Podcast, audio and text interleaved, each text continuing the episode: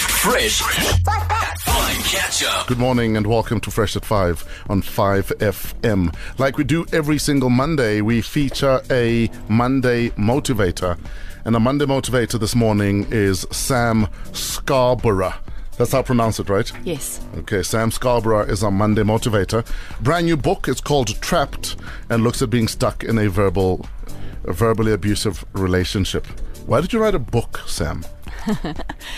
It's not a book, it's actually my diary. In I s- fact, I was going to say, why did you, yeah, publish your diary? um, I had all the content. I'd come out of a six month relationship with a verbally and emotionally um, abusive man. Yeah. And the content was my diary, and I had all this information, and I decided to turn it into a book with the hope that it might help just one person, Hmm. one woman, leave a relationship that was bad for them. Why did it last six months, and why did it take so long to realize that? No, man, that's not what I signed up for. I definitely didn't sign up for that. I was sold a dream. I was sold the most incredible life story. We could build our lives together. I went to join somebody in London. I loved li- living in London. Yeah, The good days were incredible. He was the most charming, beautiful, lovely man. Hmm. And the bad days were horrendous.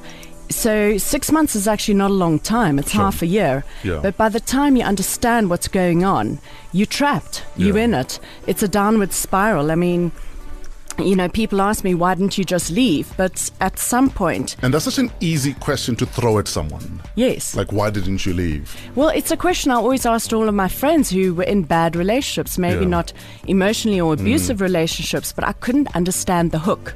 I couldn't understand that when you're in love with somebody, it's actually not that easy.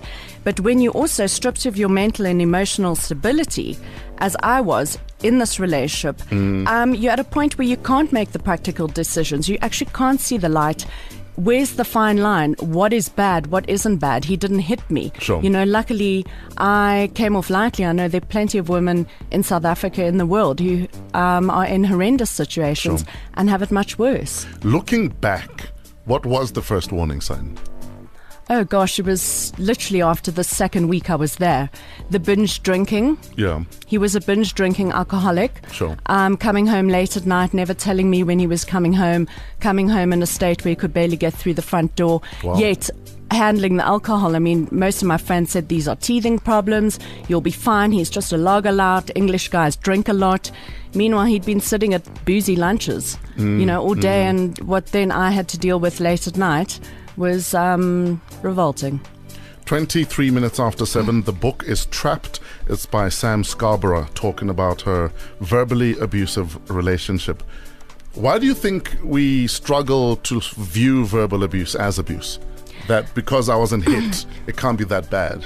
Well, that's the fine line that is constantly um, pushed. Yeah. You know, this time he only said two swear words at me.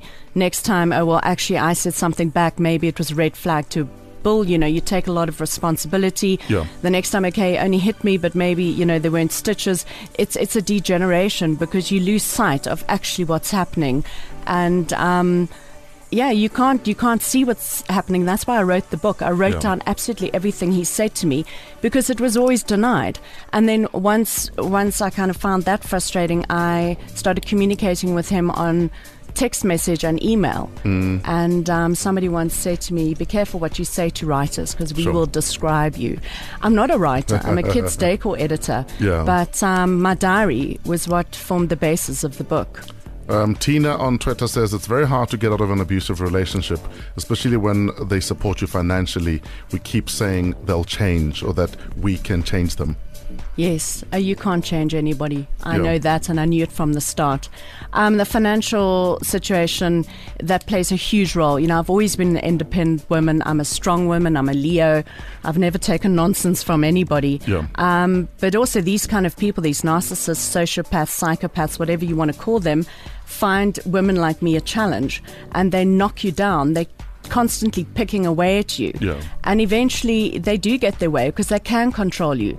Um, but I'm like, you know, try and control me. It's like putting a animal in a cage, and Sure. I just was so so angry, and my anger got me out. How do you deal with when your child realizes that you are not fine and you know you're not fine? Well, that was one walk to school in the morning. She looked at me and she said, Mommy, you're not, um, I don't think this is the right man for you. Sure. Wow. And I said, Why? H- how old was she when she said that? She was six. Wow. And I said, Why? And she says, Because you don't smile and laugh anymore. wow. So while she How, didn't how see did that, any how, of it. how did that make you feel? oh, gosh. Yeah. Tears again. Yeah. She saw me crying a lot in London. Sure. Um, she didn't see a lot of what was going on, and as I have to keep on saying, the good days were fantastic. We were living the high life in London. I love London. We were at Natural History M- Museum. She was having a fantastic school experience.